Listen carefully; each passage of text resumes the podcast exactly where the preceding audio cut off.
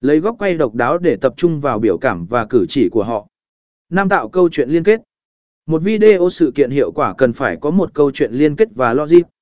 Sắp xếp các cảnh quay một cách có hệ thống, chuyển động từ một điểm đến điểm khác một cách mượt mà để tạo nên một câu chuyện hấp dẫn và dễ theo dõi. 6. Chăm sóc hậu kỳ và biên tập tinh tế.